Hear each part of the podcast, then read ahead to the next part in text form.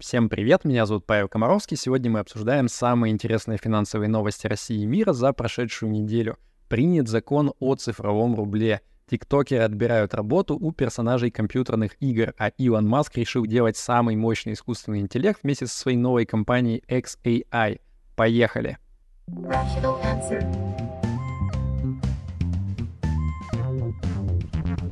Rational answer.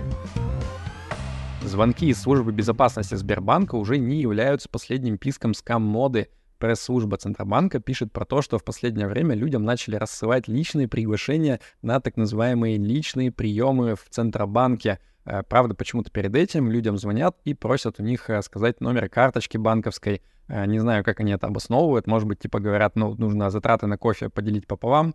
Э, вообще, это, кстати, интересный вопрос. Э, если вас Эльвира Сахибзадовна приглашает на кофе, то кто должен платить, э, вы или она? Что говорят эксперты по феминизму?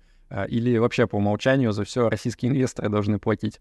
Меня, кстати, в том году тоже приглашали на пресс-конференцию Сбербанк, э, Центробанк как-то раз. Я не пошел, сейчас вот переживаю, а вдруг это были мошенники, а я типа чуть не купился на развод. Rational answer. На прошлой неделе Госдума наконец приняла закон о цифровом рубле. Действовать он начнет с 1 августа, а пока его будут пытаться э, тестировать в пилотном режиме, всякое разно обкатывать, а вот окончательно выкатят в продакшн для обычных людей, говорят, не ранее 2025-2027 годов. Значит, раньше у нас с вами рубль имел только два агрегатных состояния. Либо он был наличный, это вот всякие купюры, монетки, либо безналичным, то есть э, циферки на счетах в банках.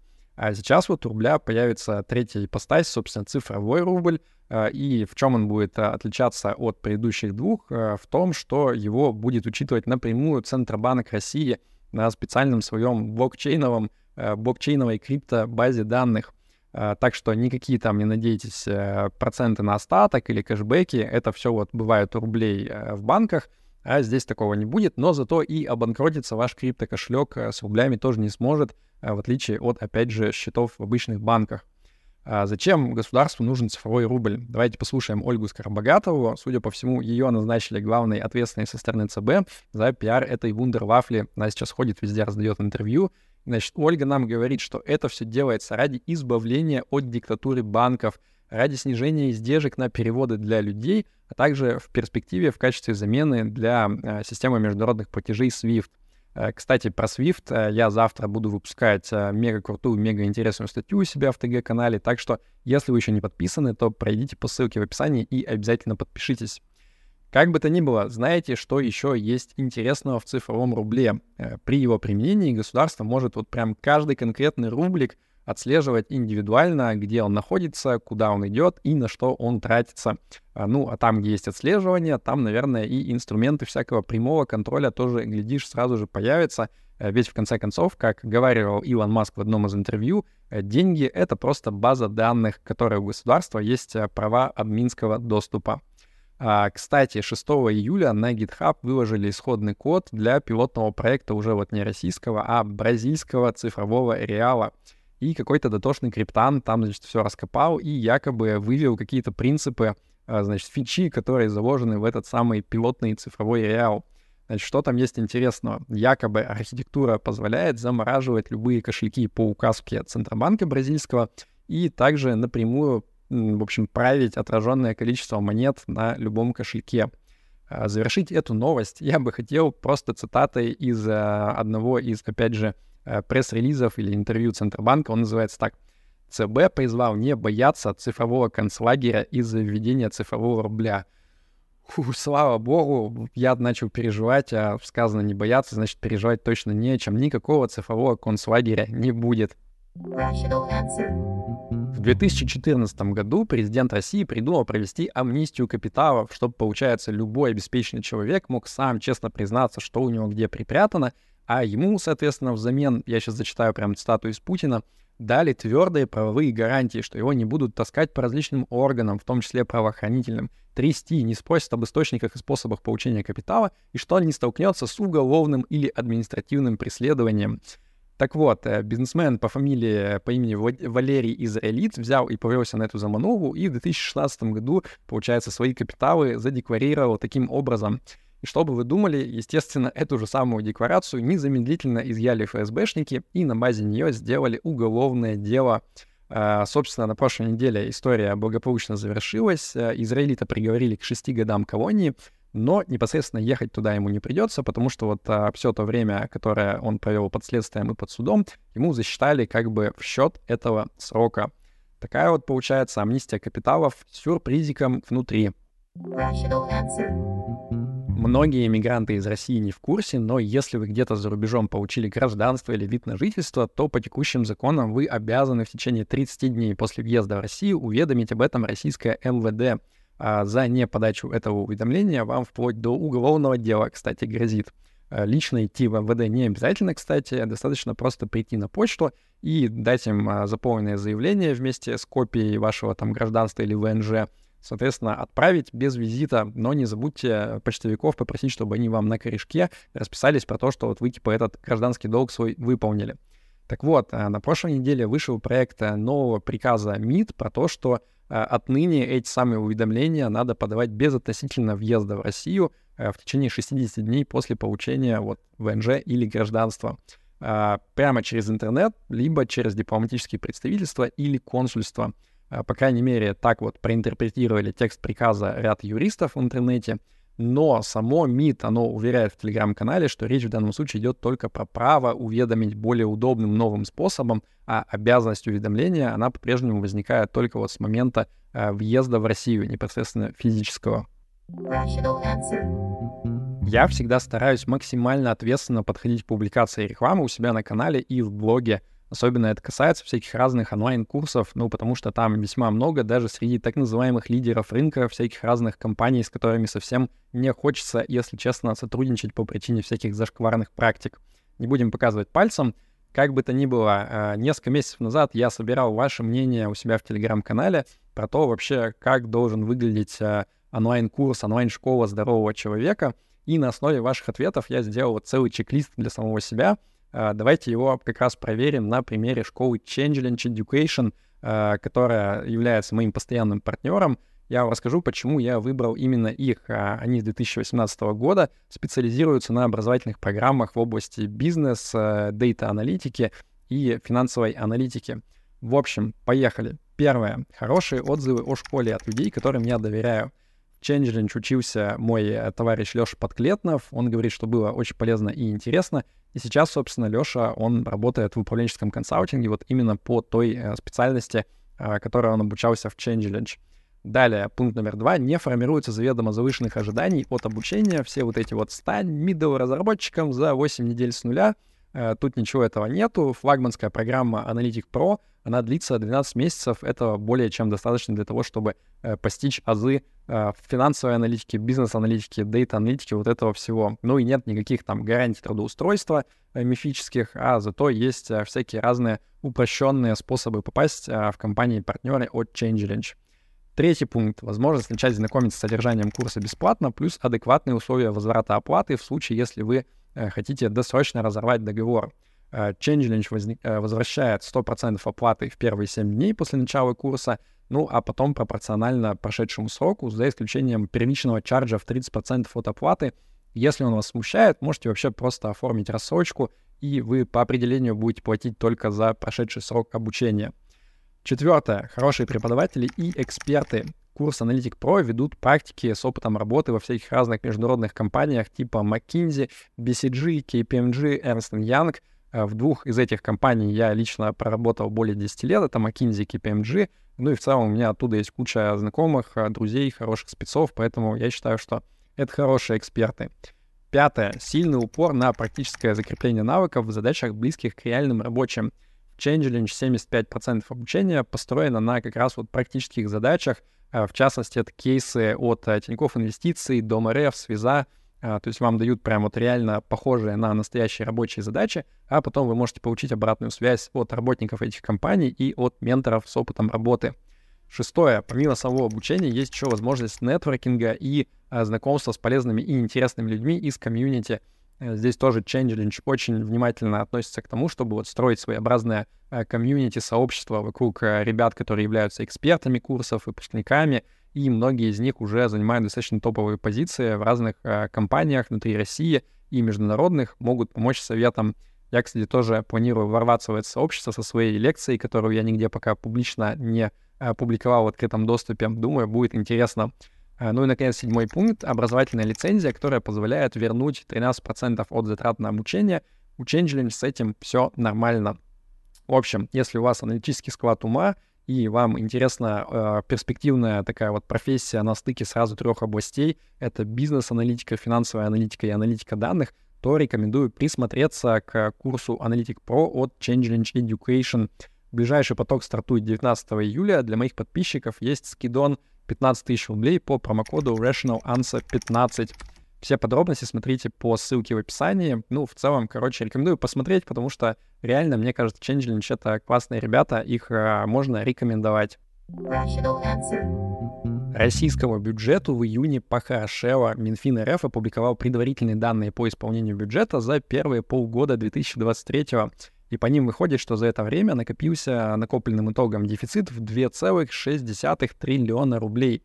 При этом по обновленным помесячным данным дефицит достиг 3 триллионов рублей уже к апрелю, в мае доходы и расходы уравнялись, а в июне был даже профицит получен в размере 400 миллиардов рублей. Э, так что общий уровень дефицитности, он вот обратно спустился ниже планочки, которую планируют на весь год э, в размере 2,9 триллионов рублей. И что я хочу сказать? Вот что дивиденды Сбербанка животворящие делают э, в июне, даже они приподняли на профицит. Ну и, наверное, курс рубля, который вот э, падает вниз, тоже помогает, потому что экспортерам углеводородов э, это позволяет больше денег получать за свою, получается, проданную нефть. Э, ну и плюсом к этому сами цены на нефть, они вот прямо в последнее время тоже немножко приободрились, а Россия окончательно сколотила себе так называемый теневой флот судов — который позволяет экспортировать нефть в обход всяких вот недружественных, так сказать, танкеров. И под это дело Bloomberg посчитал, что 12 июля фактическая цена экспорта нефти из России, она пробила вверх впервые э, в этом году потолок в 60 долларов, который, помните, недружественные страны установили для российского экспорта. Такие дела. А американскому бюджету в июне все хуже. В Штатах дефицит бюджета бодро растет, в отличие от России — и в июне за один только месяц он составил 228 миллиардов баксов. Это примерно в 8 раз больше, чем в России за все полгода. Бывший министр финансов США Ларри Саммерс, он по этому поводу вот такое сказал. Не думаю, что когда-либо ранее траектория дефицита бюджета США выглядела так же зловеще, как сейчас. Э, дело в том, что текущий уровень процентных ставок в США 5,25% э, годовых — это вот э, практически максимальный уровень за последние 20 лет — а перезанимать новый госдолг под такую вот процентную ставку, это, если честно, гораздо менее приятно, чем под 0%, как это можно было делать пару лет назад. Соответственно, чем больше ты занимаешь э, долга под высокую ставку, тем больше приходится нового долга занимать, чтобы эту ставку процентную выплачивать. Вот такой вот э, сложный процент, бессердечный сукин сын. Но, с другой стороны, какой-то свет в конце туннеля уже начинает брежить, потому что инфляция в США по итогам июня опустилась до 3% всего лишь. Э, ну, с другой стороны, правда, вот так называемая базовая инфляция, которая без продуктов питания и энергоносителей, она все еще 4,8%. Но как бы то ни было, это все позволяет надеяться, что момент начала, когда вот наконец начнут спускать э, процентную ставку обратно вниз, он где-то не за горами. Ведомости пишут, что для утверждения сделок по выкупу российских бизнесов у иностранных инвесторов в недрах комиссии Минфина придумали новый список из еще более сложных правил — а, ну там типа, что вот нельзя вписывать в такие сделки условия о возможном обратном выкупе а, на срок более чем два года. Также 20% акций выкупленной компании надо будет обязательно размещать на бирже, ну и так далее. Короче, иностранным инвесторам как бы изо всех сил намекают, что вот типа э, потерять-то российский бизнес легко, а вот надеяться на то, что обратно с выгодой зарубежные инвесторы смогут в него зайти, если будет позитивное развитие событий на мировой арене, вот на это лучше сильно губу свою не раскатывать. Позапрошлом выпуске мы с вами обсуждали, как Deutsche Bank не досчитался российских акций внутри программы депозитарных расписок, а теперь вот пацаны из JP Morgan тоже подтянулись. А на прошлой неделе они признались своим а, клиентам, что потеряли около 1% акций Магнита которые должны были лежать надежно внутри э, депозитарных расписок. Кажется, на наших глазах рождается новый анекдот про то, что, типа, если западному банку дать две российских акции, то он одну сломает, а вторую потеряет. В США есть такой индекс NASDAQ 100, почти такой же известный и культовый, как Standard Poor's 500. В NASDAQ входит э, ровно 100 компаний крупнейших американского рынка, кроме банков и всяких там фирм финансового сектора. Их почему-то на эту вечеринку не пригласили. Но по факту там, конечно же, в топе сплошные всякие техкомпании, там Microsoft, Apple, Amazon и так далее. А, ну, если есть индекс, то есть э, индексные фонды, наверное, которые за ним следят. А если индекс популярный, то этих фондов, наверное, много. А в Америке есть такой нюанс, что вот э, регулятор не позволяет э, в такого рода фондах, чтобы совокупная доля компаний, которые, каждая из которых составляет более 5% от портфеля, чтобы они совокупно вместе 50% фонда превышали. Так вот, к чему я клоню. В последнее время эти самые техкомпании в NASDAQ в очередной раз неимоверно усилились и вплотную уже приближаются к 47% от индекса. А, ну, естественно, индексные фонды переживают по этому поводу, как же они будут следить за таким вот а, индексом перекошенным. И NASDAQ, типа, он решил помочь своим друганам фондам. Почему? Потому что, ну, понятно, самая большая выручка NASDAQ, она как раз от того, что индексные фонды, они лицензируют эти самые э, известные популярные индексы. Так вот, 24 июля принципы составления индекса NASDAQ изменятся, и от структуры вот чисто взвешенной по капитализации он перейдет э, к такой вот э, искусственному занижению доли крупных компаний. И, естественно, стоит ли говорить, что жопы труп пассивных инвесторов, они вот просто полыхают, э, потому что ведь это крамово, правильные пропорции, заданные рыночком, они нарушаются. У, бля, нельзя так поступать. В 2021 году в Австралии приняли закон, согласно которому всякие цифровые платформы типа Гугла или Фейсбука, они были обязаны платить традиционным средствам массовой информации за размещение у себя их контента. Ну, типа, идея была в том, что все эти новомодные интернет-движения, они, типа, душат классическую журналистику, классические СМИ, и нужно поэтому с ними делиться бабками. А, в Австралии тогда платформы, они победили, они тупо сказали, типа, вот окей, у нас на Фейсбуке больше не будет никаких э, э статей, всяких там новостей из этих ваших СМИ, в том числе э, никаких вот там сообщений экстренных служб государственных. И в итоге австралийцам пришлось идти на попятную и смягчать закон. И недавно похожий закон приняли и в Канаде тоже. Естественно, реакция соцсеточек была аналогичная, но канадцы решили, типа, вот бороться до конца. Нужно войну с этим платформам объявлять. И, значит, они сказали, что мы больше не будем в Цукерберговской Фейсбуке рекламироваться, хотя до этого тратили 7,5 миллионов баксов в год на это. И я прям представляю, как Марк Цукерберг вот сидит и там репу чешет, что же делать, ведь я лишился такого потока денег, который составляет целую одну тысячную от одного процента от капитализации моего Фейсбука. Э, кстати, эту новость я стащил у Лёши Подклетного как раз из его канала Disruptors. Надеюсь, Лёша, ты не против будешь. В ТикТоке появился новый модный тренд под названием NPC-стриминг, и вот всю прошлую неделю в Твиттере его активно обсуждают. Э, суть тренда заключается в том, что тиктокерши, в основном э, симпатичные молодые девушки, они на живом стриме имитируют поведение так называемых второстепенных компьютерных персонажей из видеоигр. То есть они вот так вот однообразно и заскриптованно реагируют на стимулы от, э, получается, зрителей стрима.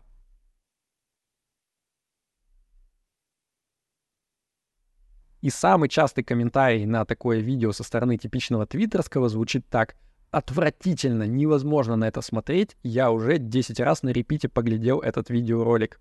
А, вызывать NPC-реакции на живом стриме зрители ТикТока могут с помощью донатов, а, причем самые дешевые из них, они начинаются там примерно от одного цента, но на популярных тиктокерш NPC-стримерш они просто вот как из рога изобилия сыпятся. Я тут что хочу сказать мы с начала года обсуждали, что типа, о боже мой, как страшно, э, развившийся искусственный интеллект вот-вот отберет кучу работы у всяких разных людских профессий. И вот наконец-то нашлись отважные люди, которые первыми наносят ответный удар. Они вот, получаются, грозятся своими действиями отобрать работу у компьютерных NPC. Ребята, вперед кожаные мешки. Rational answer. Илон Маск официально анонсировал новую компанию XAI, которая будет заниматься разработкой сильного искусственного интеллекта. Постойте, вы, наверное, хотите сказать, ведь разве это не тот самый Илон Маск, который всего несколько месяцев назад э, публичное письмо подписывал открытое с призывом остановить разработку новых э, искусственных интеллектов из соображений безопасности? Успокойтесь, все в порядке, у старины Илона Маска все схвачено, он считает, что не нужно разрабатывать плохие, злые искусственные интеллекты, то есть такие, к которым он не имеет никакого отношения. А вот хорошие, годные, добрые искусственные интеллекты, такие, которые он сам делает, их нужно как можно быстрее разрабатывать. Почему же Маск уверен, что его искусственный интеллект, он ни за что не будет вредить людям? Сейчас я вам все объясню, там железобетонная логика. Илон Маск зашьет в свой искусственный интеллект самое главное стремление познавать Вселенную. А что является самым интересным для познания во Вселенной? Конечно же, человеке. Ведь среди людей есть даже такой интересный пацан, как Илон Маск, он вот просто such interesting, much wow. Uh, я серьезно не шучу. Логика безопасности искусственного интеллекта от XI и Илона Маска, она именно такая. И это примерно рассуждение такой же мощи неоспоримой, как вот тейки в стиле «самая симпатичная девочка в школе точно мне не откажет, если я приглашу ее на свидание, ведь мама сказала, что я самый красивый мальчик во вселенной». А, как бы то ни было, если серьезно, то любопытной отличительной чертой или там даже преимуществом искусственного интеллекта будущего от Илона Маска а, будет являться то, что он действительно будет обладать немножко отличающимися ценностями от других собратьев, потому что вот искусственные, искусственные интеллекты от а, OpenAI, Meta и других мейнстримных компаний, они по большей части вот стараются быть такими политкорректными, транслировать разные либеральные ценности, которые распространены среди представителей Кремниевой долины — что, с одной стороны, в целом неплохо, но, надо сказать, не все люди э, именно вот эти ценности разделяют. И сетка нейронная Илона Маска, она как раз вот, может быть, будет такой вот э, базированной, которая будет рубить правду матку с плеча и не думать сильно про политкорректность. По крайней мере, такого, э, такой ее анонсирует сам Маск. И я прямо жду, не дождусь первого релиза бета-версии XAI, чтобы посмотреть на то, как в Твиттере люди ей задают первым, первым же вопросом, ну что, нейросетка, скажи нам, сколько гендеров на самом деле существует, а? С котировками крипты на американском филиале криптобиржи Binance творятся очень странные дела.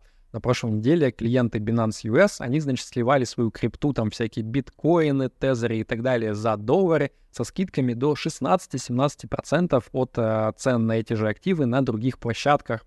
Э, все дело в продолжающихся разборках Binance US с американским регулятором, и вот э, из-за них ликвидность на бирже подиссякла, да и в целом возможность какого-то легкого арбитража вот этих всех отклонений э, между котировками на разных криптобиржах э, в долларах, они поиссякли, потому что, как мы помним, у Binance в США есть сейчас определенные проблемы с банкингом в долларах, то есть вот банки крупные, мейнстримные, они не очень горят желанием как-то вообще связываться с Binance, потому что боятся как бы в какой-нибудь скандальчик за компанию не попасть.